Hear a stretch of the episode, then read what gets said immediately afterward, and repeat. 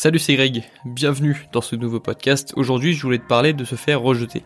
C'est quelque chose qui n'est pas agréable en tant qu'humain, on est d'accord. Je te l'avais dit dans un dernier podcast, nous sommes des animaux sociaux, nous n'aimons pas être exclus de la tribu, nous aimons nous sentir entourés d'humains et lorsqu'on se fait rejeter, on a peur du coup d'être tout seul. On a peur de perdre contact, on a peur de, ne plus être dans la bande en gros et de manière générale, c'est pas agréable de se faire rejeter. Il y a différentes formes de rejet. Ça peut être euh, une personne qui ne veut pas être avec toi, ça peut être une personne qui t'a dit non pour quelque chose, ça peut être un employeur qui te dit non pour quelque chose. Ça part souvent d'un non, un rejet, ou alors juste une ignorance. Une ignorance, l'ignorance, c'est une forme de rejet. Et il y a plein de formes de rejet. Il y a les rejets personnels, ceux dont on parle souvent, euh, les rejets euh, amoureux, on va dire. il y a aussi les rejets professionnels, où tu pensais avoir un projet et en fait euh, ça ça peut pas se faire. ça peut ça peut être toi qui rejettes toi-même tes idées. Donc c'est tu vois il y a plein de formes de rejets différents, mais c'est jamais agréable de se faire rejeter. Maintenant, ce que je voulais te faire comprendre avec le rejet, c'est que c'est terrible de se faire rejeter si on a une vision étriquée du rejet, si on considère que le rejet c'est un échec. Parce que à partir du moment où tu considères que le rejet fait partie du processus, ça change complètement la donne. Alors je vais essayer d'être très clair, mais ce qu'il faut bien que tu comprennes, c'est que tu ne peux pas te faire rejeter si tu n'agis pas parce que le rejet, ça n'existe que pour les personnes qui ont tenté quelque chose. Tu ne peux te faire rejeter par quelqu'un que si tu es entré en contact avec quelqu'un. Tu ne peux te faire, euh, par exemple, te, faire euh, refuser une demande d'augmentation par ton employeur que si tu as demandé à ton employeur de t'augmenter. Et tu ne peux te, faire rejeter, euh, tu ne peux rejeter une idée que si tu as eu une idée. Ce qu'il faut comprendre, c'est que tu ne peux pas te faire rejeter si tu n'as pas agi. Et donc, au lieu de culpabiliser, par exemple, de t'être fait rejeter par quelque chose ou par euh, de t'être fait rejeter par quelqu'un plutôt, au lieu de culpabiliser de t'être fait rejeter, sois content de t'être fait rejeter parce que d'une part, ça veut dire que tu es en train de progresser, que c'est euh, que tu es sur le bon chemin et d'autre part parce que ce rejet va t'apprendre quelque chose.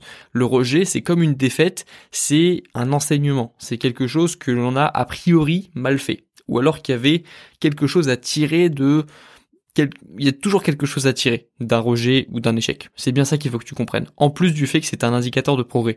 Même chose pour les échecs. Ce sont, les échecs sont des indicateurs de progrès. Ça te permet de, de te montrer que tu es sur la bonne voie. Ça veut pas dire que c'est agréable. Ça veut juste dire que c'est quelque chose qui fait partie du processus et il faut intégrer ça dans ton processus. Je te l'ai déjà dit sur un podcast.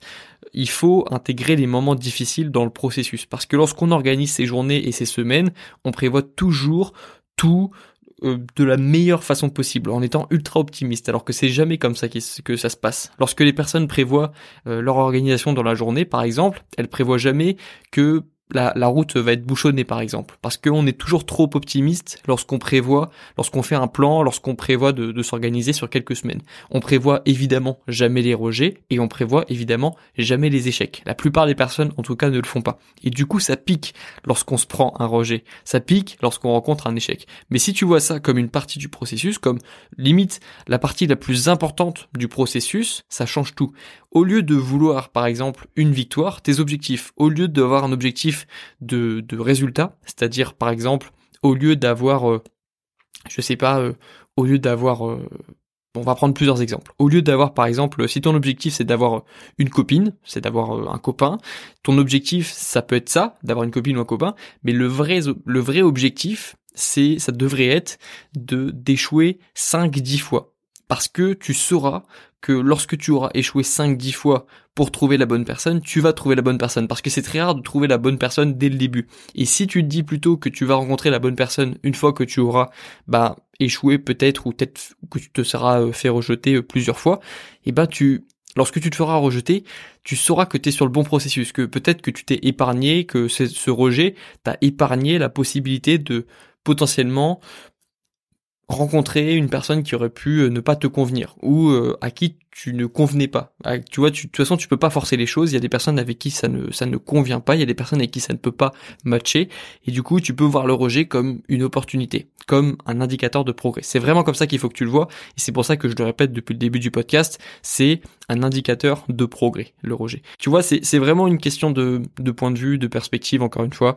Ça, ça change tout lorsque tu vois le rejet et l'échec comme une partie du processus, plutôt comme, plutôt que comme la fin du, du rêve, comme la fin de, de l'objectif, comme la fin du chemin. On voit, on voit toujours le l'échec comme euh, la fin. Ok, ben c'est bon, je me suis fait rejeter, c'est terminé. Alors qu'en fait, c'est que le début. Et c'est le début d'une nouvelle période qui va être encore meilleure parce que tu vas avoir des enseignements, etc. Tu vas, tu vas, tu vas, si tu arrives, si tu arrives à avoir l'état d'esprit qui te permettra de voir les enseignements dans les défaites ou dans les rejets, parce que la plupart des personnes ne le font pas et préfèrent euh, rejeter la faute sur une autre personne, dire euh, c'est cette personne, c'est elle, elle est trop méchante, elle m'a rejeté, sans jamais se remettre en question un minimum. Je en tout cas, c'est pas l'état d'esprit que je te conseille d'avoir parce que ça peut euh, ça peut t'empêcher justement de trouver les enseignements dans les euh, dans les rejets. Parce que si tu vois toujours la faute chez les autres, tu ne remettras jamais en question ce que tu as fait et tu ne trouveras jamais ce qu'il y avait de bon à trouver dans dans une solution et dans une situation plutôt. Et je pense qu'on peut trouver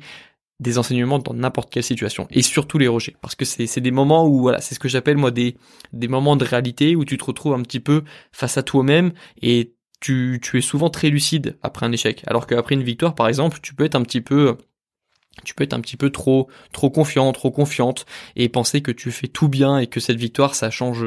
Une fois que tu as réussi un truc, tu vas tout réussir. Alors qu'un échec, après un échec, tu, tu as un éclair de lucidité, tu vas très facilement ou en tout cas moi je trouve que je je sais généralement assez vite ce qui n'a pas ce qui n'allait pas après un échec parce que je suis souvent très lucide après un échec. Et c'est pour ça que je te dis que c'est euh, un élément euh, fondamental du processus de progrès et il faut pas, il faut, ça c'est vraiment la dernière étape, mais il faudrait accueillir le rejet, pas être euh, content de s'être fait rejeter, parce que comme je te l'ai dit, même en travaillant sur soi, ça fait jamais plaisir de se faire rejeter, parce qu'on est encore une fois des animaux sociaux et on pas fait pour, on n'aime pas ça, les humains. Y a, je pense pas qu'il y ait une espèce animale ou une espèce humaine sur sur terre qui aime se faire rejeter. Je pense que même les animaux n'aiment pas se faire rejeter, donc on n'aime pas se faire rejeter. Ce sera jamais agréable. Par contre, on peut accueillir un minimum le processus et on peut replacer le le, le, rejet dans le dans le contexte qui est beaucoup plus large, qui est celui du progrès.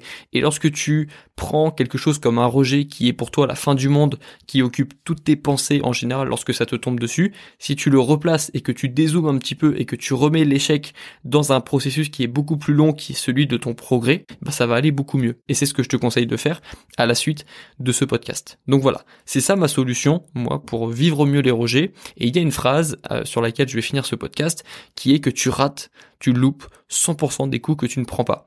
Et un rejet, c'est un coup que tu as tenté. Et c'est un coup qui a échoué au début. Et lorsque tu te fais rejeter, sois fier de toi, ne culpabilise pas, sois fier d'avoir tenté quelque chose. Parce que, voilà, tu peux pas louper ce que tu ne tentes pas et tu loupes 100% de ce que tu ne tentes pas. Et donc, à défaut d'être content de t'être fait rejeter, parce que je pense pas que ce soit possible, sois au moins fier de toi d'avoir tenté. Voilà, parce que il faut encourager les gens qui tentent. C'est c'est pas facile de tenter des choses, c'est pas facile de se remettre en question, c'est pas facile de de remettre des actions positives, de refaire des actions positives dans son quotidien, c'est pas facile de changer physiquement et mentalement et donc il faut accueillir ça. Il faut accueillir ce ce, ce, changement d'état d'esprit et il faut aussi accueillir le rejet et l'intégrer dans son processus alors qu'avant on n'intégrait pas forcément le rejet ou alors on en avait très peur, tellement peur qu'on tentait pas grand chose dans sa vie.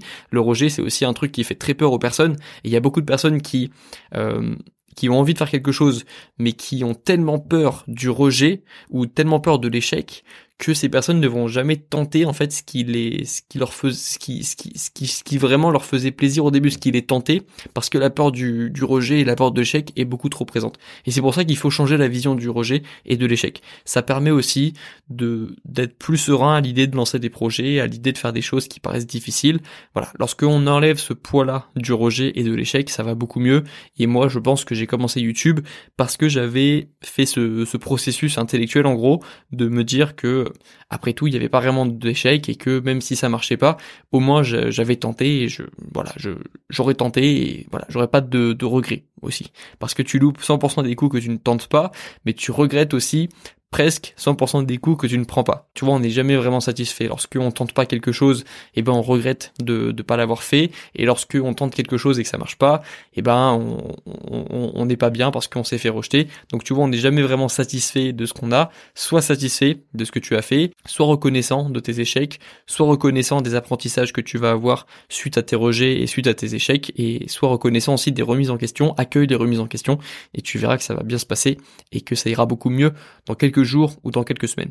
Voilà, je vais m'arrêter ici pour ce podcast. Je te dis à bientôt pour le prochain. Et puis on se retrouve du coup demain pour le prochain podcast. Et puis à la prochaine. Ciao